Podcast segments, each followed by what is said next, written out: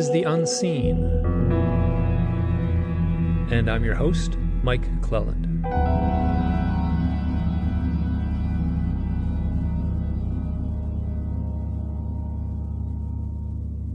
This is part four of an ongoing set of interviews with my friend Ron Johnson. I am not really surprised that this interview has gone on this long, and I fully expect at least one more interview in this series, maybe more. Uh, for anyone who has not listened to parts one, two, or three, each one of those shows is remarkably powerful, and this latest show is no exception. In it, we cover uh, a multitude of experiences, including a profound healing and then what I can only call journeys beyond the realm of the living and into the realm of the dead. And this this is something I had never heard Ron share with me before. He's shared a lot, and I had heard a lot of these accounts before, but he had never gone this far or this deep. And this episode ends with a sort of poetic beauty that I did not expect. I have said this in some of the earlier introductions, and I'll say it again here. These conversations have somehow transported me. I think you'll be able to hear it in my voice compared to some of the other interviews that I've done here. I am almost withdrawn and I am paying such close attention to every word that Ron says. And this is partially because I'm in the role of the interviewer and I want to make sure that you, the listener, gets all the details. And partially for my own selfish reasons. Like I I really feel this is a powerful story and I suspect strongly that Ron is not alone, that there are others out there who have had experiences to this depth. If you have not heard the previous three episodes, those are all available on the unseen page here on the unknowncountry.com website. Um, I think these can all be listened to out of order. I don't think it really makes any difference or very little difference. If you are joining us here now and listening to this fourth part as your first introduction to Ron's story, I think that'll be fine. I think you'll get up to speed and follow his remarkable experiences from the middle point. Yet, I would encourage anyone who finds any one of these stories valuable to go back and listen to the complete series. Uh, presently, as I said before, I am not sure how many more there will be. There will certainly be one more, a part five, and there might be a part six. When I begin the conversation, it will start in the middle what you will hear is coming in at the halfway point of the part three episode. That was recorded in one push, parts three and four. And that was a long conversation. That was a long recorded thing that was very close to three hours.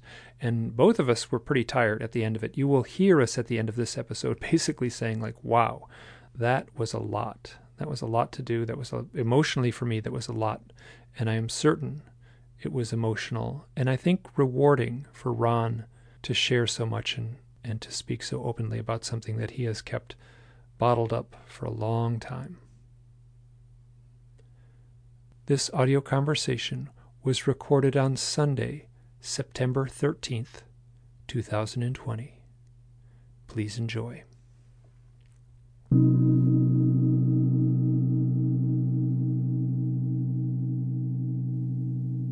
Ron, I want to thank you so much for saying yes to this interview. It means a lot to me. Uh, thank you, Mike. I uh, really appreciate you even asking me. yeah. And what's weird is um, when uh, I have these out of body experiences, there's there's absolutely no emotion. it's uh, there's no fear, there's no uh, embarrassment, none of that. And uh, whatever you did in your life doesn't matter.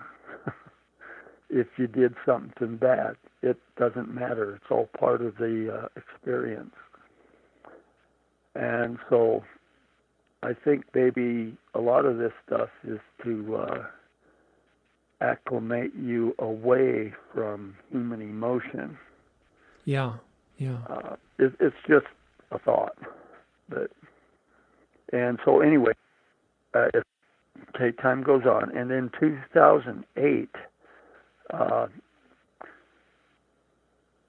well, actually, in 2006, I had a uh, I was in an industrial accident, and I had I hurt my spine and my lower back, and I got spinal damage. I still have spinal damage from this, and uh, I was that close to being paralyzed, and so at this time, I was going to these paranormal meetings of Marley Spinloves in uh, Salt Lake, mm-hmm. and she kept suggesting to me to uh, meditate. I was starting to get into meditation, meditate, and try to see if they'll help you with your back. Because I was having, I couldn't dress myself. I had a hard time putting my pants on. I couldn't put my shoes on. I had to have help I had to have help putting my socks on. I couldn't bend over. And so I started meditating. Uh, please, you know, somebody please help me. And this went on for like nine months or so. And then finally I figured, well, nobody's going to help me. So I just says, okay, I'll quit asking. If you're not going to help me, I won't ask anymore. And right at that time, that was about uh, uh, well, right after I quit, it went on up to about 2008, and that's when I got an answer.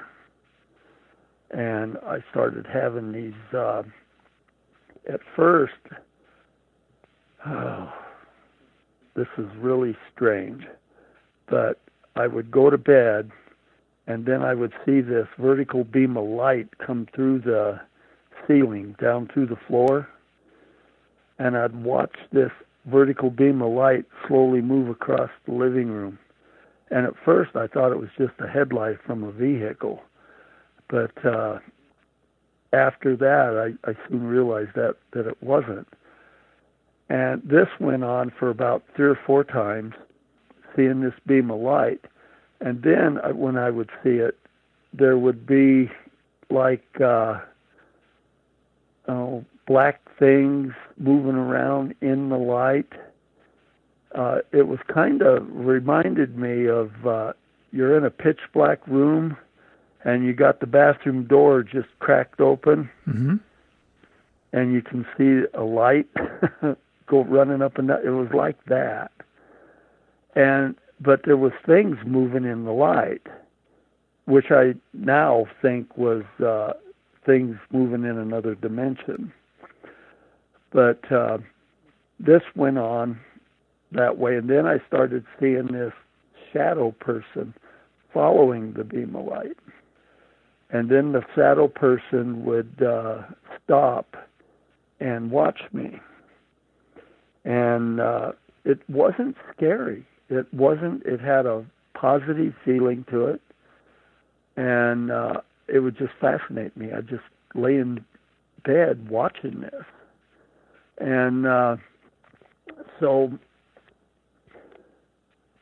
time went on, and then uh, when the beam of light would appear and start moving across the living room, if I was laying on the couch, it would move across the living room. And then everything would turn a fuzzy white and it was like I would just instantly go to sleep.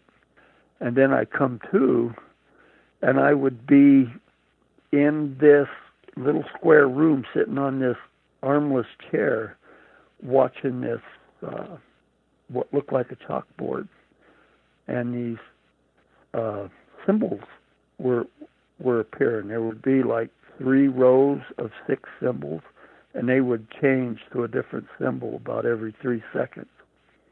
And it was just, I'm sitting here looking at this. And this entity would be standing over in the corner watching me.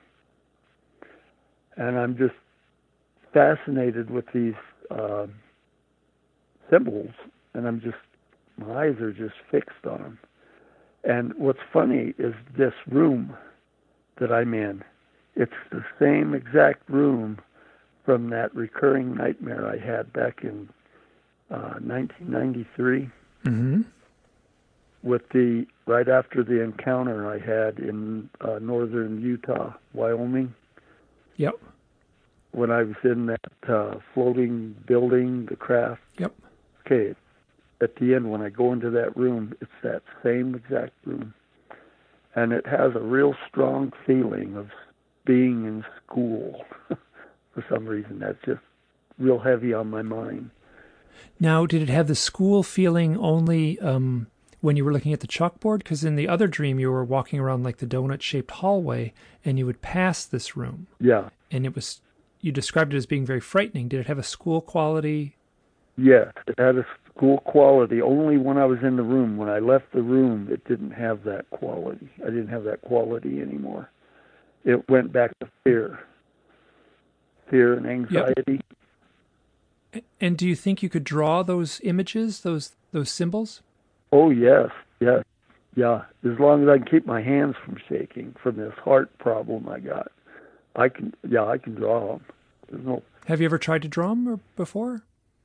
Uh, I have, uh, but uh, I, I, for some reason, I okay. didn't. And there's a lot of this. I'd like to uh, draw the the ship, the craft, the torus-shaped room that I went around the hallway. Mm-hmm. Uh, there's all kinds of things I can draw. I just need to start doing it. Yeah, and um, oh, so just keep going. What what would have happened next around this time?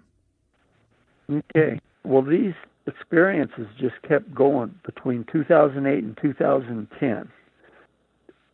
They kept happening, and I, I kept seeing more and more with each time, and it happened three more times with me seeing the pillar of light and then being in this room watching the uh, uh, symbols. Mm-hmm.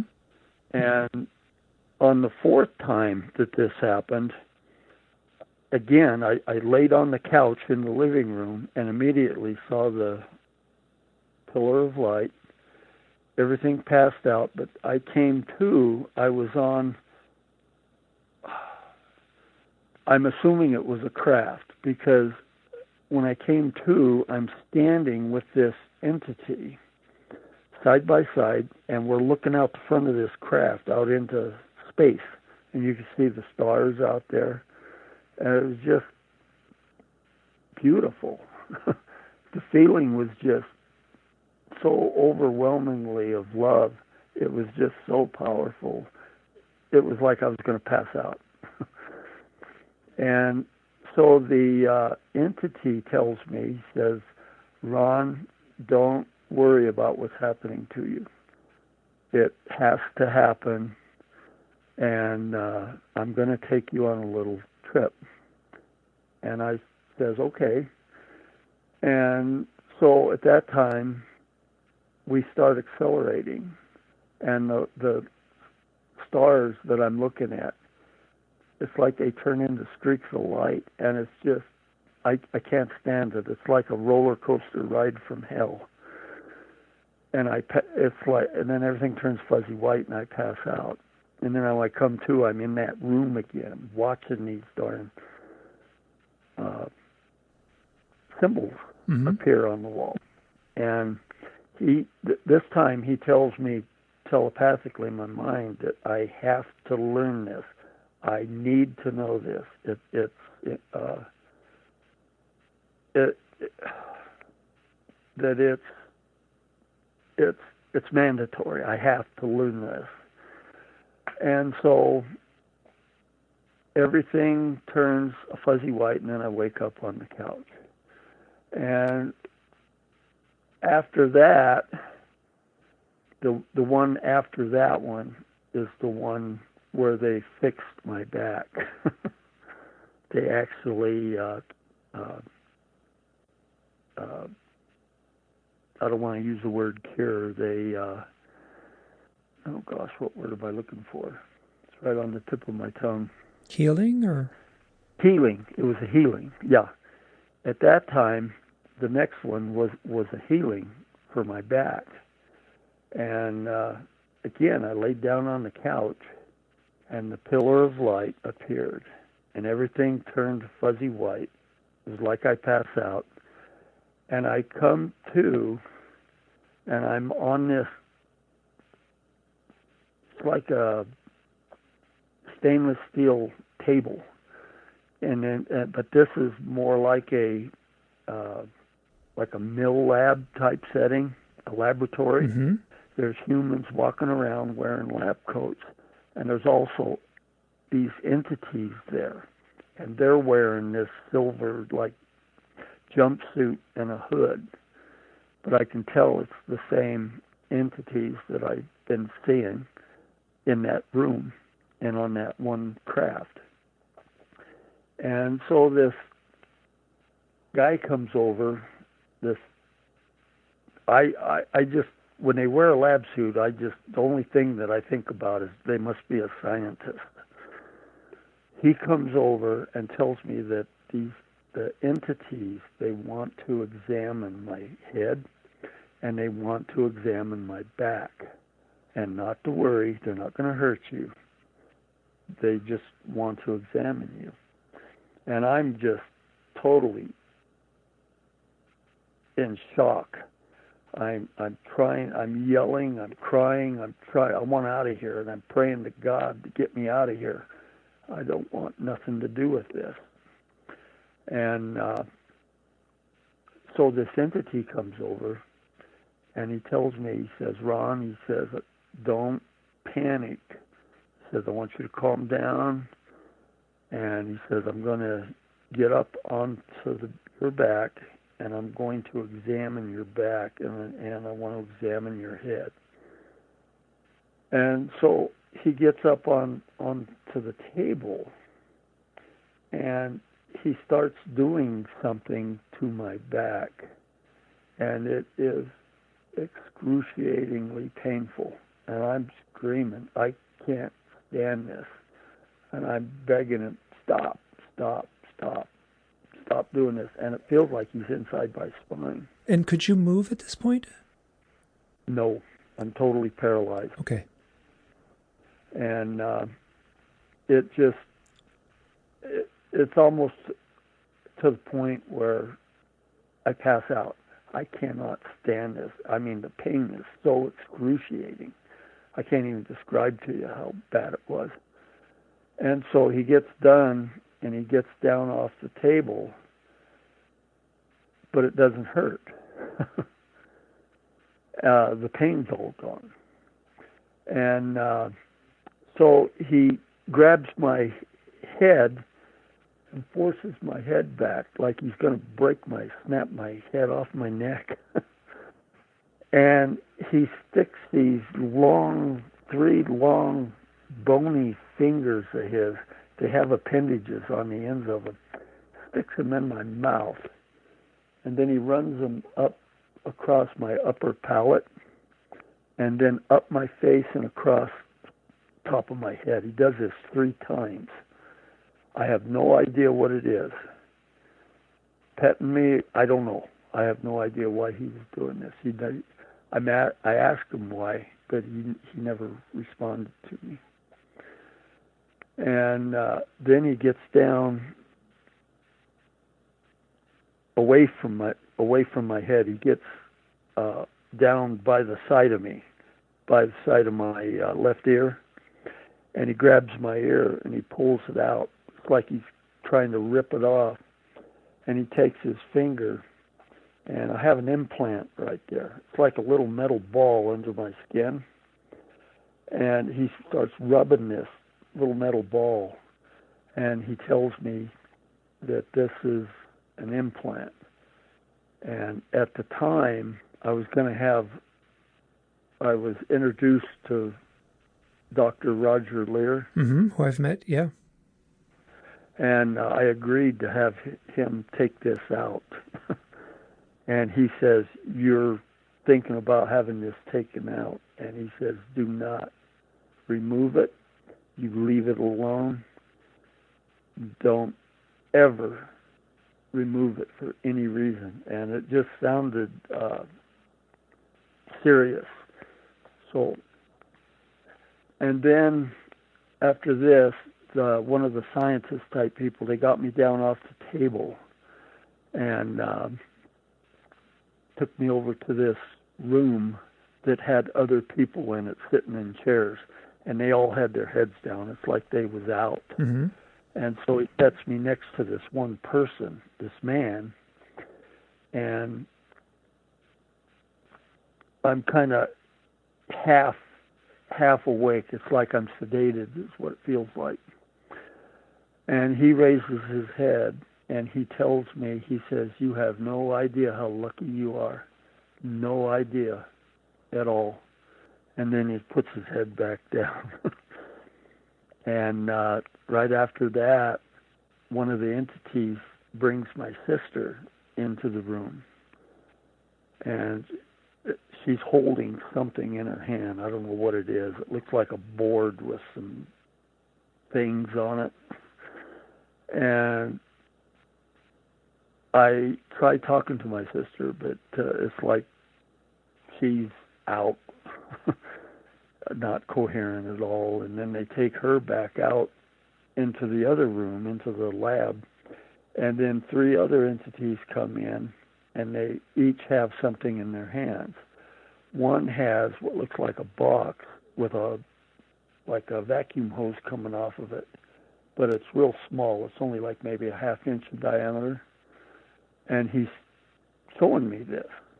Another one has what looks like a backpack on his back, and it has wires and what looks like a microphone coming off of it. And he's showing me this. And the other one has what looks like a uh, pipe, and he's holding it end on end, and he's showing me this thing, and then he turns it and shows me that it's hollow inside. I have no idea what it's for. They don't tell me what it's for or anything, and then they leave. And then a uh, another one comes in and gets me and takes me out and says that uh, they're going to be coming for you shortly, and you're going to go with them. And so they take me down this long hallway, and there's these two, I don't know what they are, uh, robots, something. They're they're floating one on each side of me, and they're shaped. You ever see these uh, uh, bullet-shaped trash cans? Sure that's what they reminded me of. The robots did, or yeah, these robot things. And so he takes me outside, but at that time, just before we go outside, I pass out. Everything turns white, and I pass out. And then I come to. I'm standing on this tarmac. It looks like an airport or a base or something. And I can see big hangars off in the distance. And uh, this voice telepathically tells me, he says, uh, "Don't go anywhere. Stay right there. We're we're almost here. We're coming to get you, take you someplace." And uh, my sister's laying there on a cot, and she's still holding this thing in her hand. And um, all this time that this has been going on, they had given me this paddle looking device. It looked like a ping pong paddle with three lights on the end of it. And I've had to uh I had to hold on to this during this whole entire episode. Including through and the the healing and your including all the stuff on your spine. Yeah. Yep. And I had to uh hold on to this and do not let it down. Set it down. Do not let go of it. And uh, there was one other thing they did to me on the table that I for, didn't mention to you. Uh, they had this like spider thing that came down from the ceiling, and they hooked me to this thing, and it would control my movements of my legs and my arms. And uh, I have no idea what that was for. Now, like a living spider or like a some sort of mechanical thing? No, it was a mechanical spider. It was like a uh, uh, a big waist, a belt waist, mm-hmm. uh, a, a belt around my waist that would go around my waist, and it had these long hinged arms coming off of it. Okay. And uh, they would they attach my arms to the to them, and then my legs to them, and then this thing would control my movements. And uh, but anyways, after this experience, when I woke up, I woke up on the couch, and uh, I got up, and I'm just thinking, wow, what a, what an experience. And uh, I woke up on the couch after this experience, and I got up off the couch, and the first thing I noticed was my back didn't hurt. I could bend over. And so I went into the bedroom and I went to get dressed, and uh, I could put my pants on, I could put my socks on, and from that day forward, my back never bothered me that much. I still get pains in it now and then, but it's nothing unbearable. And uh, I've been able to dress myself ever since. Wow. It, it it was a healing. I know it was.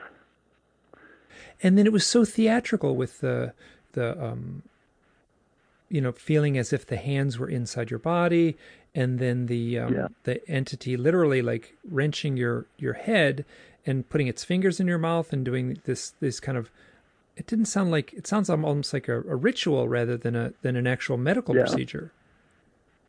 Yeah, I I have no idea what it was. All I know is that it worked. Yeah.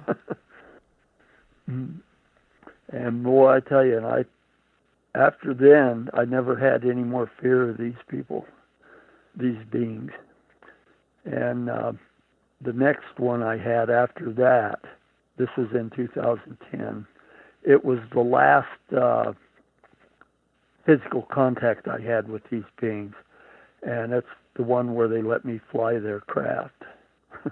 and they told me what my purpose was here on Earth. Mm-hmm. And it started out the same way. I went to bed on the couch and I saw the beam of light appear, and as soon as it appeared, I was out.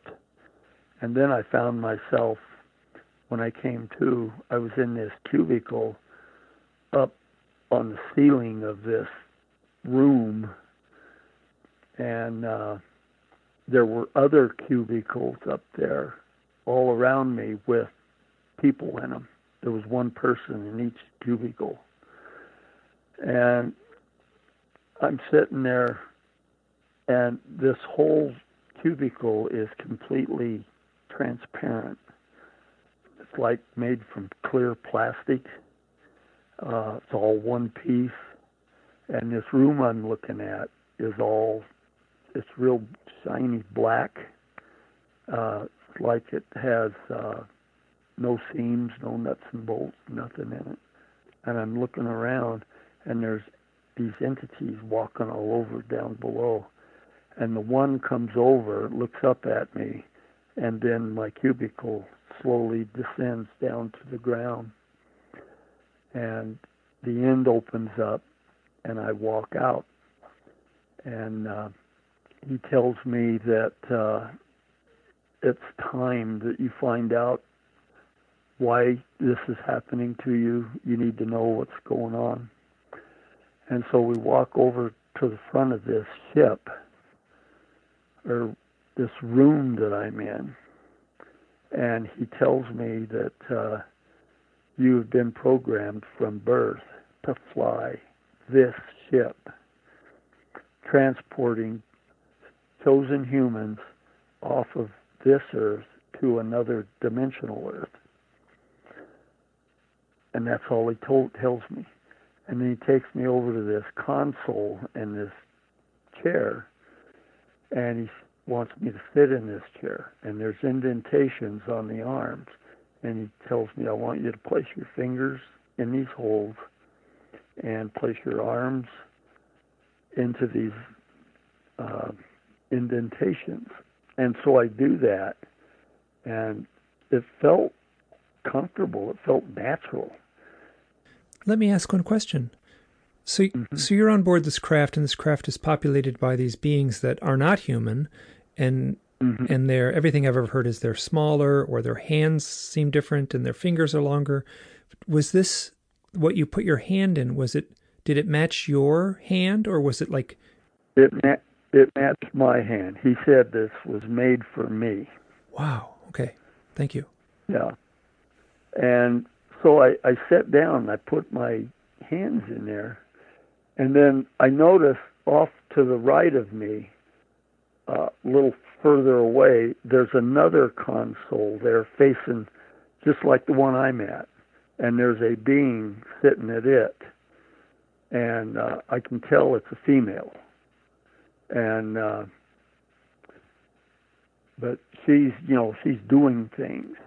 And I, I'm not. I'm just sitting there doing nothing, just watching this console. and so this being tells me uh, that uh, this is the craft that you're going to be flying, transporting these people to another dimensional Earth. And I ask him, I says, well, how am I, how do I know what to do? and he tells me it's all inside you. All you have to do is think about what you want to happen, and it'll happen. And so I think, and he asked me, he says, Where would you like to go? And I tell him, tell, This is all done telepathically. And I tell him that I'd like to go out into deep space and see the Milky Way galaxy from a distance. And so he tells me, he says, okay, he says, uh, just before we take off, he says, you're going to feel G force. And he says, it's going to be unbearable. And this, after you feel the G force, then we'll start hopping the different, transcending the dimensions because they they tell me it's too far, the distances are too vast. You have to transverse the dimensions to get to the vast distances. And so we take off, and the G force is just, oh God, I can't stand it. It again, it's like a roller coaster ride from hell. and uh, I, I'm just right on the verge of passing out. Everything's starting to turn fuzzy white, except for this time. All of a sudden, it it ends, and I'm looking out the front of this ship out into space, and I can see different. Oh God, it's not just space; it's different. Uh, we're going through the different dimensions, and there's something happening differently in each dimension. It's like taking a book and thumbing through the pages real fast and letting them flip through the pages it, that that's what it seems like. That's what it feels like mm-hmm. and looks like. And then this all takes place in about just a like a split moment, a split second, and then we come to a stop, and then I can see the Milky Way galaxy off out in the distance, and I'm thinking, wow, this is really fascinating. And then he says, we must we have to get back now. And he said, think about, you know, going back. Well, here, let me ask a, let me just before. So when you were looking at the Milky Way galaxy, were you looking out a window? I was looking out the front of the ship. Uh, I forgot to tell you that when I sat down in the seat that he had me sit in with the console, mm-hmm. as soon as I sat down into the onto that seat and placed my fingers and arms into those indentations, the front of the ship just became transparent. and I could see outside. Okay, this is interesting because this is something that, you know, I've heard many people talk about similar things, mm-hmm. and and they will, you know, there's like almost like all of a sudden they'll say, "Now I'm out in space," and I'll ask them, "Are you looking out a window?" And it's this thing where this is almost this sort of, I want to be very cautious to say, it's almost like an amnesia or something where they they're like, "Oh no, I'm not looking out a window." It's as if mm-hmm. the the the exterior of the ship just disappears. Disappear. Yeah, that that's like uh, that's like this. Wow, just fascinating. So it feel so in all for it would feel like you're floating in the darkness of space. Mm-hmm. Exactly, and it feels like uh, uh, the ship is uh, its consciousness. It's it's part of you. and I've heard this before too. Yeah. Mm-hmm. Okay, so you so I'm sorry, I didn't mean to interrupt, but I had to clarify that because that's because no, that's fine. And so you're you're there saying, okay, you're you get this beautiful view of the Milky Way galaxy, and it's time to go back. Yeah, and uh, so we go back, and we go back by Earth, and it, it's the same thing. It's like flipping through the pages of a book. At first, there's there's the acceleration, and then the flipping through the different dimensions, and then just in a split second, you're you're back where you started from. But I can still see outside, and the Earth is right outside, and I can see it, and I can tell we're up above, looking at the Earth. And then he tells me, he says, "Well, he says this is uh, it's time for you to go back," and uh, everything turns fuzzy white, and then I wake up on the couch, and uh, it's it it was just God, it was so neat. It was so fascinating. It was just exciting, you know. And so a great, huge difference between the experiences you had have that were so full of fear and so full of right. Okay, this is just, yeah. Okay, keep going. Yeah. Yeah, this is when it changed to uh, more consciousness. You know, these experiences, mm-hmm. and uh, and fear was gone. Fear uh, wasn't there any longer, except for that one where they fixed my back. But uh, after that, that was the last contact like that, physical contact I had with him. After that, uh, he he would cut this entity would come to me in a dream, and in the one dream he told me that uh, uh, my the side of me is too unbearable for you. Uh, it's posing a problem, and uh, he says, from now on, when I come to visit you, I will come to you in a dream, or I'll come to you as an animal. And in a dream, I'll come to you as an animal. And so after that, I started having dreams with LB in it as either a deer, uh, a wolf. Um, it, it, was a different, uh, mo- mo- is the word I'm looking for, modality of contact. Mm-hmm, mm-hmm. Now you, you you called him LB. Now is this the first time that you actually had heard the name LB around this time? No, there. Uh, I need to go back to the uh, encounter I had where they fixed my back. Mm-hmm. Okay, that's when this entity told me his name. He said, My name is Elby.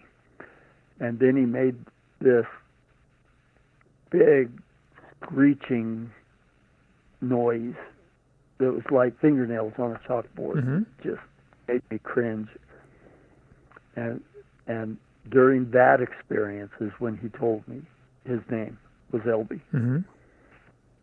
Here I am rushing through these things and I'm leaving little details out. No, it's it's tough. It's tough. It happens all the time. So don't feel bad. I do it all the time too. And uh, one really weird dream I had, I was sitting. Okay, have you you've been down around uh, Monticello and Blanding, Utah, haven't you? Oh yeah, spent a lot of time there. Yes. Okay. Have you ever been over to uh, Dark Canyon primitive area? No, but it's on my list. I've been to very similar areas down there, though. Yeah. Well, there's a road right at the top of the canyon that kind of goes along the rim of it, kind of comes in and out. And, anyways, I had bought a brand new Dodge truck, and I'm sitting on the edge of this Dark Canyon primitive area sitting in this Dodge truck of mine.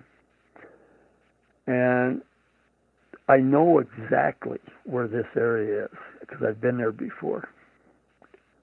And I'm sitting there, and there's this wolf sitting on its haunches outside staring at me through the driver's window. And I'm looking at this wolf, and uh, wow, this is, you know, pretty neat. That's a big wolf this thing has to be four and a half, five foot tall sitting there. And so I'm sitting there in this truck of mine, and this yellow amber light appears up in the clouds, and it's kind of flickering around, and then it comes down and envelops my truck real quickly. And then all of a sudden, I got the feeling, the sensation of accelerating real fast. And I realized I'm in my truck and I'm accelerating up into these clouds. And then I'm moving, I'm, I'm traveling along up into the clouds. And then I start descending back down to the ground. And when I come back down, I'm not in Utah anymore. I'm in, it looks like either Southern California or the Nevada desert. And I can see a concrete building down below, but there's no highways or paved roads going to it. There's just two dirt roads uh, intersecting, and there's this big concrete building. And so I come down and I land in front of this building in my truck, and there's another black suburban, and it comes down about 50 feet from me and lands on the ground. And this heavy set man gets out of this suburban, and I get out of my So wait, so just a second, the suburban like floats down like a helicopter landing. Yeah, yeah, just like that. Okay.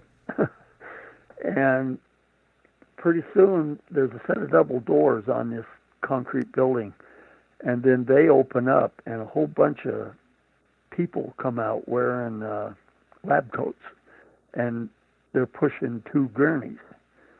And they come over to me, and then they go over to this other guy, and they throw us on these gurneys.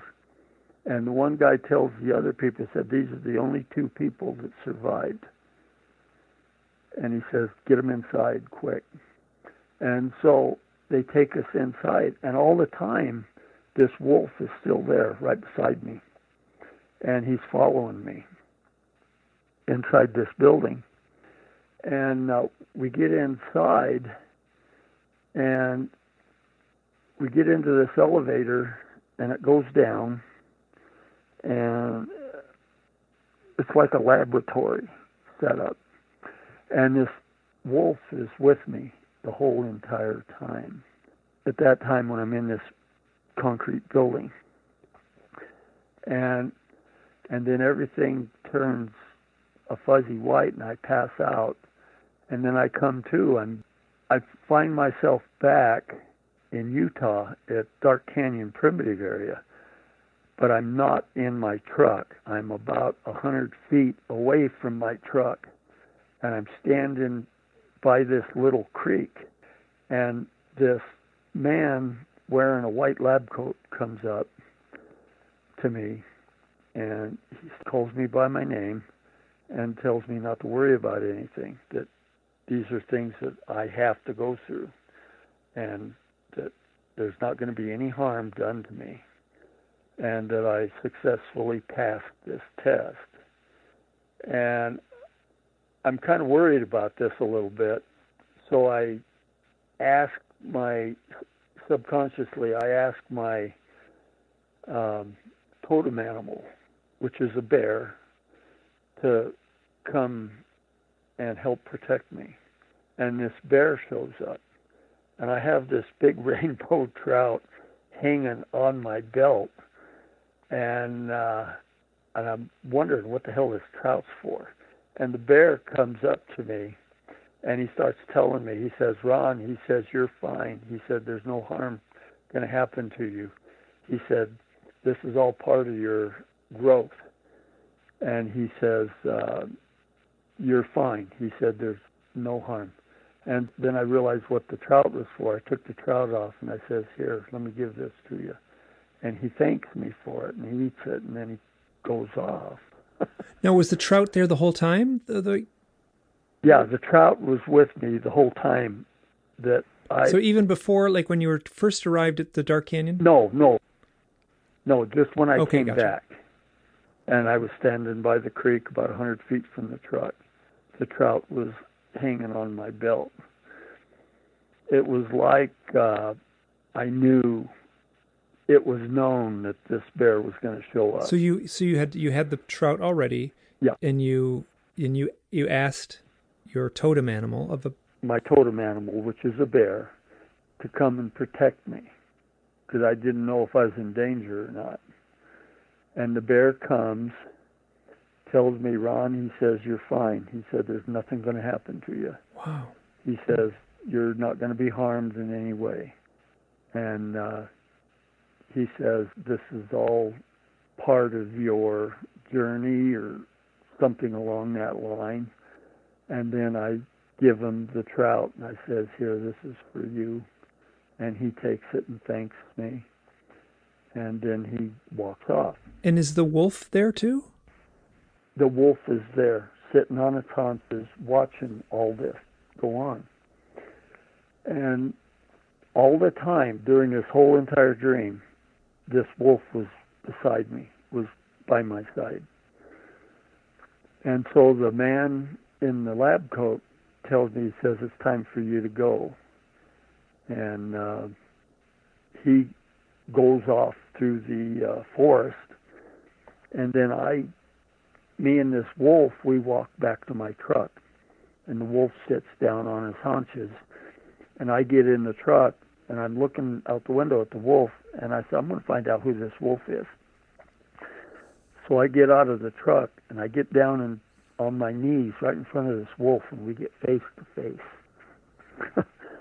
and uh, I ask him, I says, Who are you? and he tells me, he says, This is Elby. This is how I will come to you in a dream as an animal. Okay.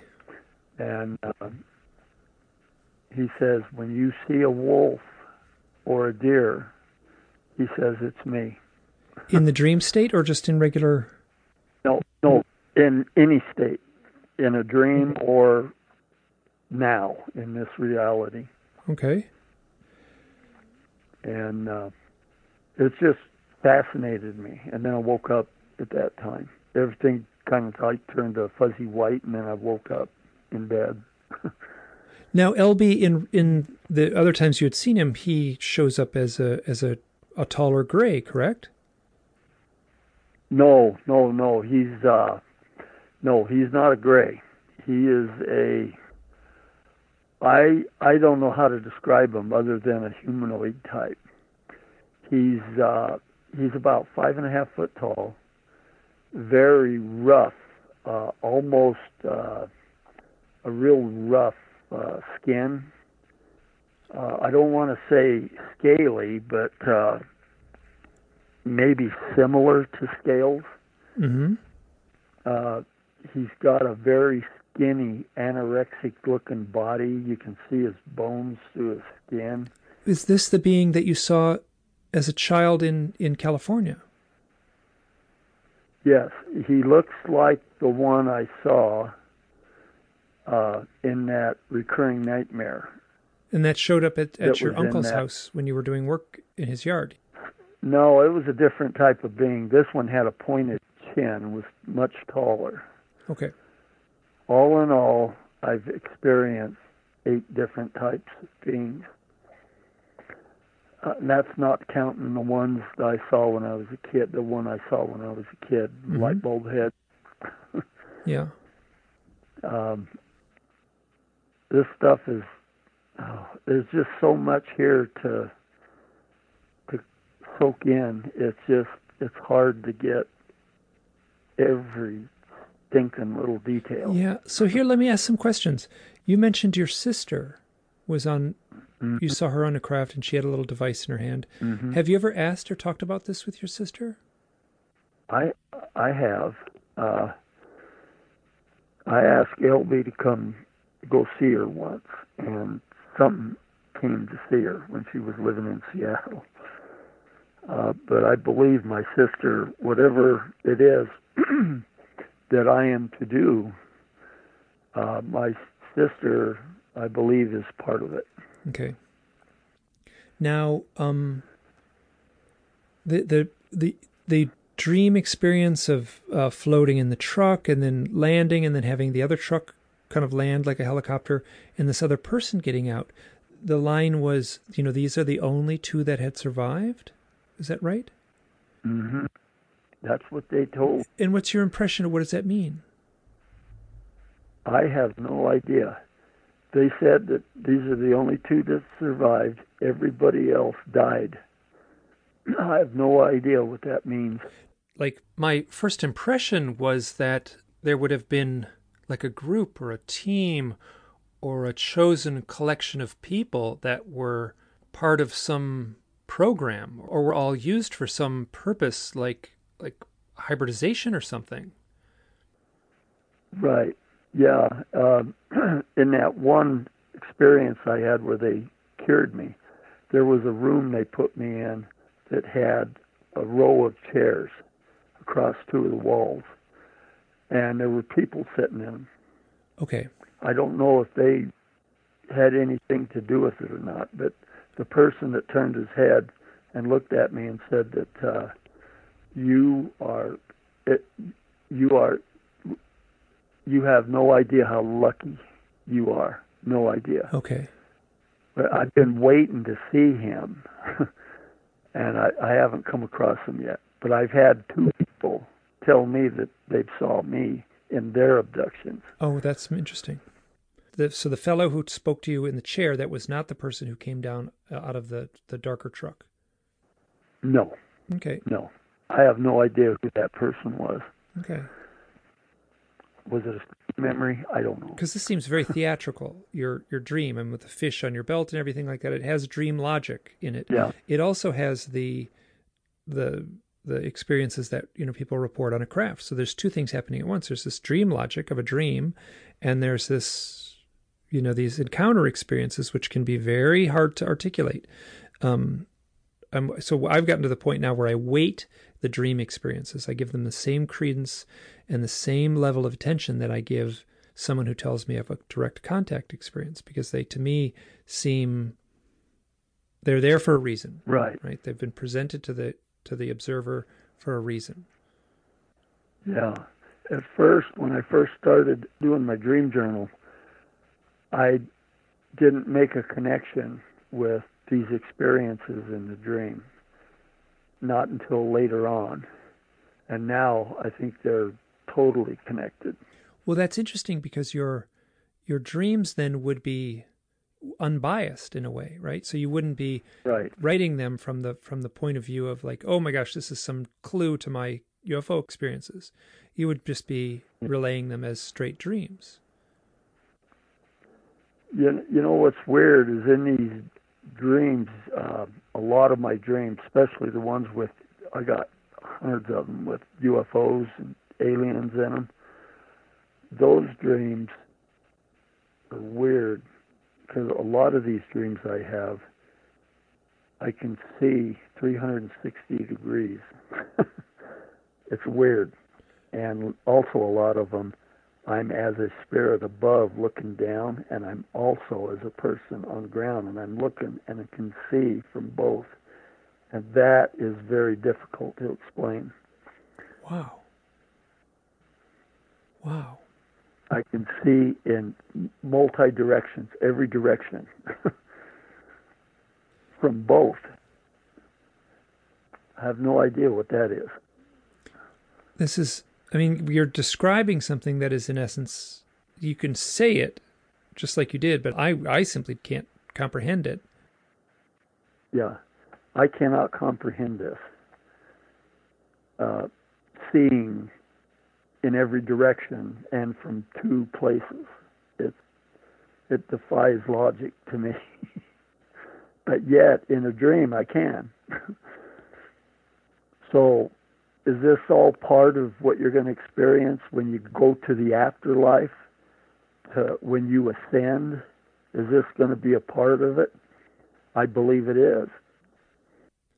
And that's what I've heard about. You know, there's one detail in that when you were on board the ship, flying the ship, you, you, you were told all you have to do is think, and you'll go to that place. Just think, and you'll be there. Yeah. And that is something I've heard more than once from people who have had near death experiences. Mm-hmm. They say, like, all of a sudden, you're, I'm free of my body. I was free of my body. And I would just say, oh, I want to see my family. And boom, I was in the waiting room of the hospital just instantaneously. And there was my family. Right. You know? Yeah that's the way it is with uh, I think an OBE is real similar to an NDE. Yes. And uh, when I'm out of my body having these OBEs, I can see multi-directional. It's it's you have to experience it. It's hard to explain. I'm just picturing like the spider with all the eyes all over its head. Yeah. Yeah.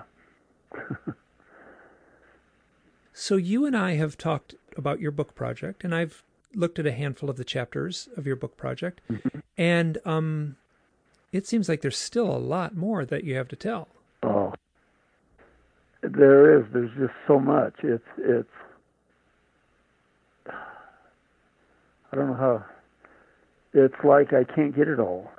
yeah. I can't get it all down. Every time I write a three or four paragraphs, I got to go back and insert something. And it just, if I keep doing that, I ain't ever going to get this book done. you know, that was the problem when people try to. So I had a conversation with Bud Hopkins. Mm-hmm. And and I said, you know, like, what about these synchronicities and weird things that that a, that a people who've had UFO contact? What about those things that they'd experienced, these weird, odd things? And for me, it was synchronicity, these odd coincidences that seem to be yeah. irrational and pile up around me. Exactly. Exactly. And he, he kind of, I'm doing it with my hands. You can't see what I'm doing, but he kind of said, oh, you know, when you start to look into this stuff, the threads go everywhere. And he made this expression like, like if you were trying to mimic, like, splashing water, right? You would make your hands go way far apart. Like everything goes everywhere. Mm-hmm. And he said, he said, you know what my job has been trying to write about this is I'm trying to just push it all back together. And he kind of made this thing like he was pushing all that like a little block of clay back together. Right. You know, so all the threads go everywhere and he pushes it all back together. He says, I'm trying to get it all back together. And then in my research, like this is how I would describe my research. Like you make the little splash effect, you know, and all the little driplets go everywhere, the little droplets go everywhere. Right. My research is to go to that furthest drop mm-hmm. and then study that. And like, what is this weird stuff that's associated with it? Oh. What is this symbol? I mean, the, the the the bear and the trout on your belt. I mean, this is that's like dream symbolism, and that's um. Right. It sounds like a legend told around a campfire. Exactly. You know, in some village 500 years ago in North Dakota. I was thinking of like a past life or something, kind of, you know, how it kind of bleeds into a past life. Yeah, it, all of it. Yeah. Yeah. Yeah, it, it's, but I do believe that when I go and I go to the other side, other side of the veil per se, uh, these experiences that I've experienced here are going to be like normal experiences in your light body or your spiritual body or whatever, however you want to describe it. Where things are theatrical like that, where things are well symbolic, like totem animals like bears and deer? Symbolic and the different types of, uh, uh, I don't know how to describe that, different types of reality, like uh, seeing in 360 degrees, multi-directional. That that's going to be your reality when you get to the uh, mm-hmm. when you advance, when you get off this uh, merry-go round and round of called Earth. yeah. This is a sample of what you're going to be experiencing. That that's kind of what I look at. Yes, I mean I, this is I'm I'm a little bit. I mean, I just sat here listening for two hours to all this, yeah, and I'm really thunderstruck at the at the at the depth of it. There, there's a lot. I, I mean, most people that I know that's had experiences had they usually have one or two experiences and that's it. Mine has been lifelong, and it seems to be still going on, but it's more like they're just observing me, saying, "We're just going to keep an eye on you, make sure everything's okay." Yeah. And I've had these darn things pop up in my house and gosh, all over the place. it's like they're they're following me. Well, you had a story. I was at your house, and you you actually acted it out. You said this a little being peeked around the corner of yeah. the door between the living room and the bedroom. Yeah. And I have heard that many times yeah. from other people. It was like a little gray, but it was only about a foot, maybe a foot and a half tall. Oh, so it was that small, like the size of a little yeah. elf or something. Okay. So let me just, so uh, like, I don't feel like we're done with this conversation yet. At the same time, I feel like we've, I think we've both talked ourselves out here in this one. So let's, let's end this talk and then let's do maybe one more. Okay. And then and then try to sum it all up because what I want to ask is I want to ask the big profound questions and like what's the totality of this, but I don't think we're there yet. I think we're very close, much closer than we were. So we've got probably 5 hours of interviews under our belt right now.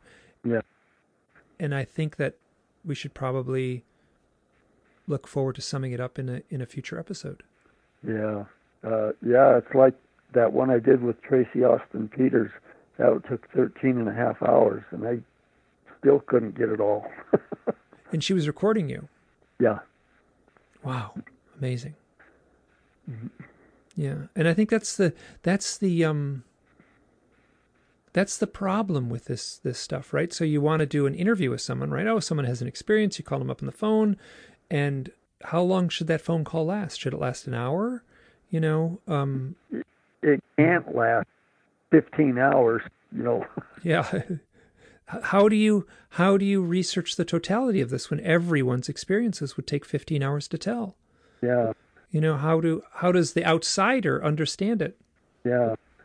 What would really get me is every I do these uh, radio interviews, and the only thing they seem to care about is my sexual experiences back in 68 back in Riverside and they they would spend all their time on that and then jump ahead 40 50 years and it just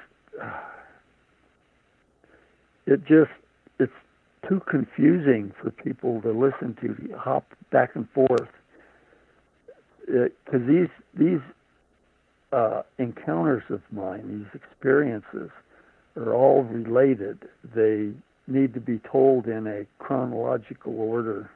Mm-hmm. There's it's like there's a uh, system to it. Uh, it's the only way I can describe it. Well, you actually you were you were wrestling to put it into those stages, the four stages you I described. Am. So, and and this is where I think the the people who are I don't want to be people who are researching this are trying to make it simple. They're trying to solve it. They're trying to package it in a way that's easily digestible. Yeah. That's a that's a crummy metaphor, but but um so and I and I don't think you can because in order to package that way you've got to leave out so much. They can package it, but they're not going to solve it. I don't think anybody's going to solve this until yeah. you go to the other side. Then you're going to have to come back as a spirit and tell somebody if that's possible. That may not even be possible. Maybe, maybe it is. I don't know. You said your friend who came back and told you about the Bigfoot experiences. Yeah. He basically he said like, right. I, yeah. I'm not allowed to tell you. He he said it straight out. Like he didn't have. It was almost like he was. Yeah. Like it was against the rules. Yeah. And that time I I astral projected and went and saw my mom. Uh, on the other side. And Elby even took me once as a guide, guided me over there. And my mom wanted to show me things, and she said she was it was forbidden for her to show me these things. And she says, when it's your turn to come over, you'll you'll know. yeah. I, it's just all a big question mark here on Earth. Pretty much, pretty much. But for some people, uh, I think they're getting glimpses of uh, what it is, but it's still vague. It's still almost impossible to put together. Like mine. It's... Yeah. There's a book by um, Eben Alexander, and he wrote this amazing book called Proof of Heaven. Mm-hmm. And in it, he he was he went into a coma. He was a brain surgeon. He taught he he taught brain surgery at Harvard Medical School. He had um, an infection in his brain, mm-hmm. and he was in a coma for I can't remember how long, over a week. And and then when he came out of it, like he was the perfect person to like investigate his own self, right? Because they had all the documentation. So this was felt like it was staged for him and for him alone.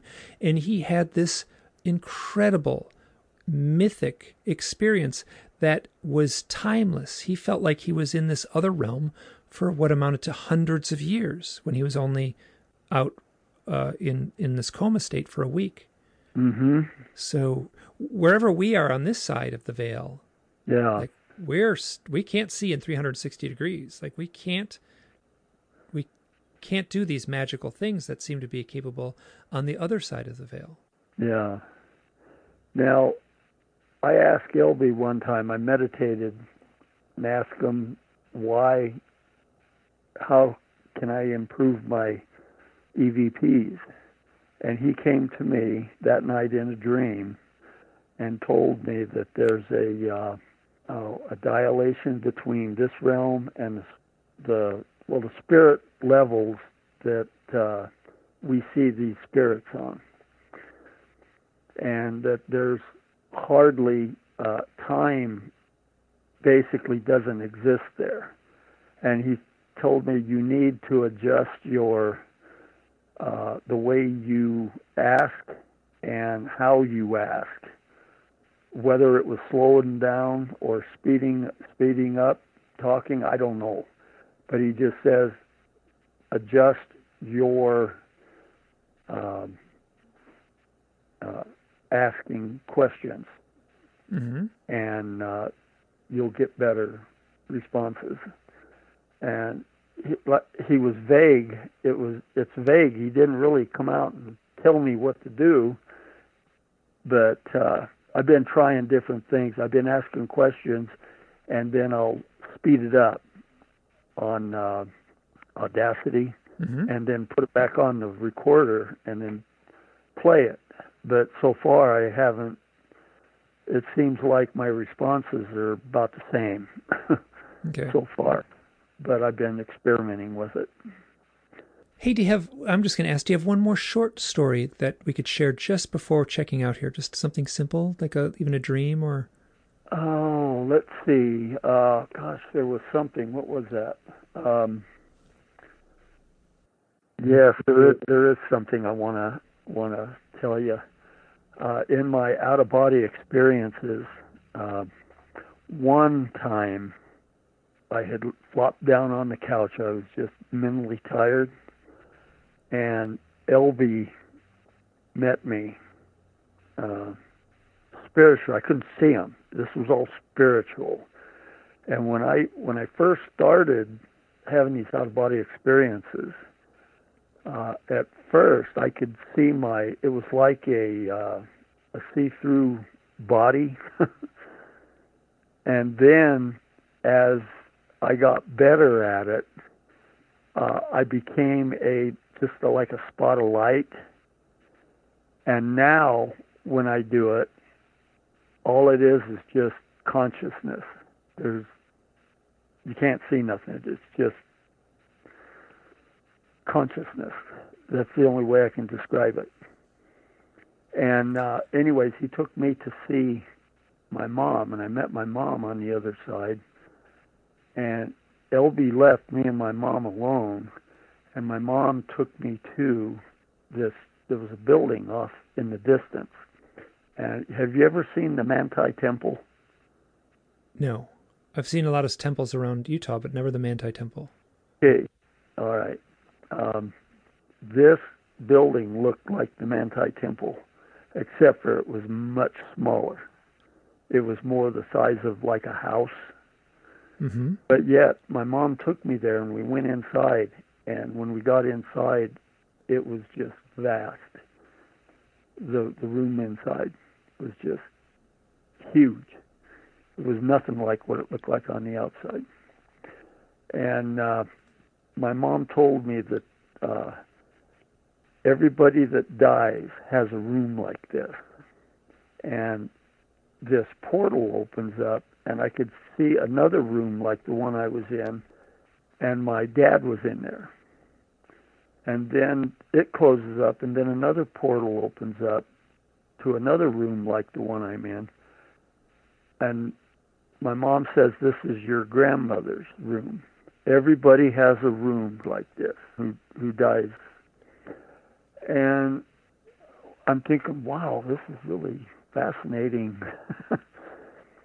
and this room has these big pillars on the walls that go up, and in between these pillars, there's these big, like portraits or paintings, mm-hmm. and each one is a different scene from my mom's life, or from from the life of the person who that room belongs to. And so we slowly kind of moved down to the other end, and there's the whole end. There's a big table down there, and it's got these uh, uh, crystals sticking up. And these crystals are like they remind me of a crystal carrot, mm-hmm. but they're uh, probably six to eight inches long, and then there's some shorter ones there. And my mom says that every person who's been on Earth has a crystal that has their entire life story embedded into it. And uh, she says, You have one, but it's not here yet because you're still on Earth. And it won't be here until, uh, in your room until you die. Mm-hmm. And uh, and she says even your animals have a uh, they're they're a smaller crystal, but your animals have a crystal too that has their entire life on it. And it was strange. And the first thing I thought of was our dog, Yogi. We had a Keeshond when we moved to Utah, and he just one day just come up missing, and we we never knew. We were always wondering what happened to him. And this crystal comes up off the table, and it comes over by me, and in my mind I can see it's like a movie. It's like a theater movie, and I could see this entire life of Yogi, a dog we had, from birth to death. And uh, it only took like just a millisecond to go through this video. and I could see everything. And what it showed was when the dog disappeared, it had wandered over to the neighbor's house across the street. He had chickens, and the dog was back there kind of harassing the chickens, and he shot, killed it with a shotgun, our dog, and then took it to the dump and dumped it. Oh. And uh, it showed this in that uh, the crystal showed everything. Showed him shooting it and throwing it in his truck and taking it to the dump. oh, that's heartbreaking. And then my mom says, I want to show you. She says, I have a place, beautiful place in the forest. I have deer, elk, all kinds of animals around. Most beautiful place you've ever saw. And she said, I want to show it to you, but I'm not allowed to. I'm forbidden to show it to you. And you can't see your personal place until you die. and then she says, It's time for you to go back. And I says, I don't want to go. I want to stay here, talk to you some more. She says, No, you have to go back now. And then everything is like uh, everything turned white. And then I could feel myself moving, traveling. And then all of a sudden, wham, I just woke up on the couch, back in my body. so here's this this beautiful experience, mm-hmm. and and like you were guided there mm-hmm. by what we would call an alien, right? From like you know, like an alien took you to heaven. Let's say it's all connected. Yeah, and and there's so at this point like there's no separation at all between these things for me. Mm. You know, you study one little droplet way on the outside of the phenomena and it's somehow connected to that big that big splash in the middle right right. You got to study them all. That's the best way i could i could describe it. You you described it. Okay. Hey let's end this here. This has been this has been great. I feel like we could go on and on and on and and and uh but let's do at least one more show. Yeah. Oh go on. I just wanted to say one more thing. Okay, I had a very vivid dream. I met Jesus Christ. Okay, now these entities, I've asked them about God, and they told me that there is a, they called them a source. Mm-hmm. And there is, and they, they said, keep believing in Jesus Christ he's a real person.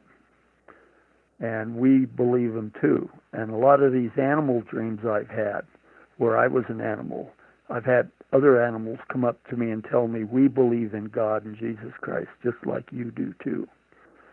It's all kinds, there's all kinds of little, uh, I don't know what how to what to call them paradoxes or mm-hmm. uh, ideas or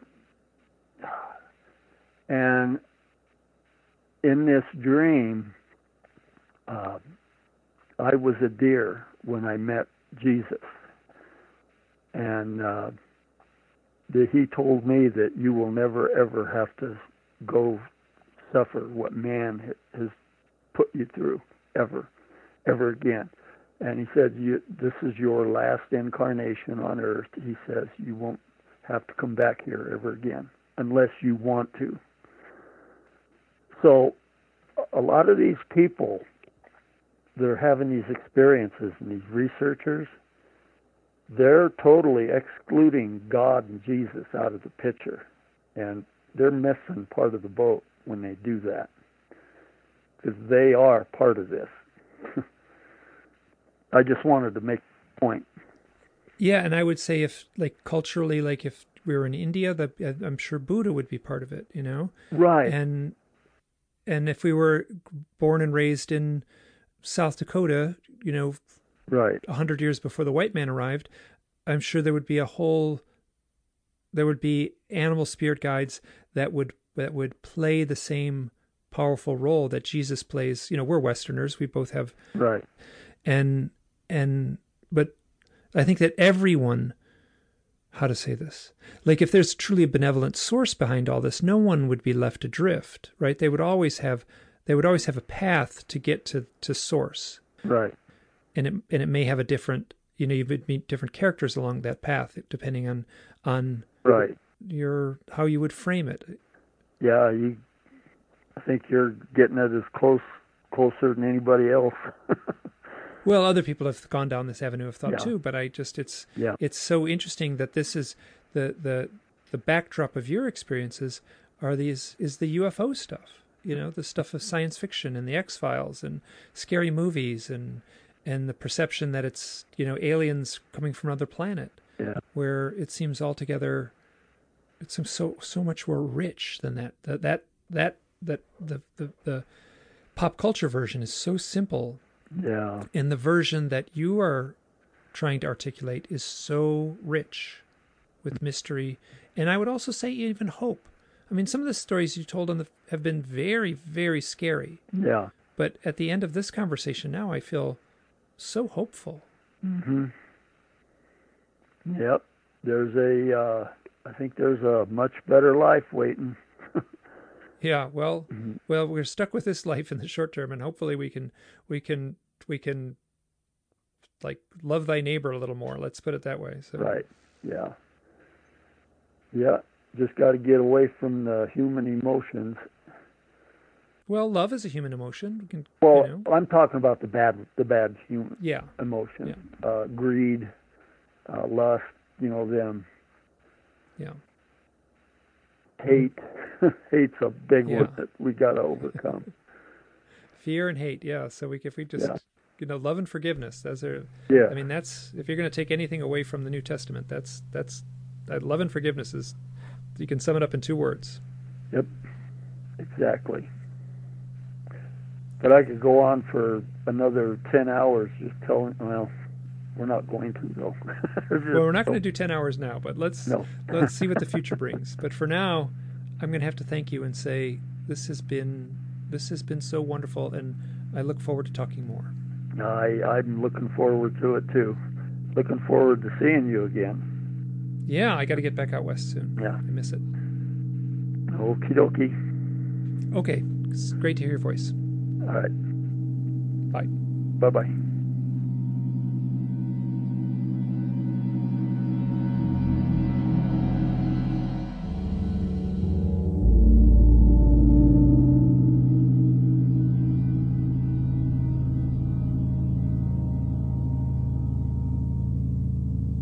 This is Mike, and I am chiming in at the end after the editing. Uh, as I said earlier, there will be a part five.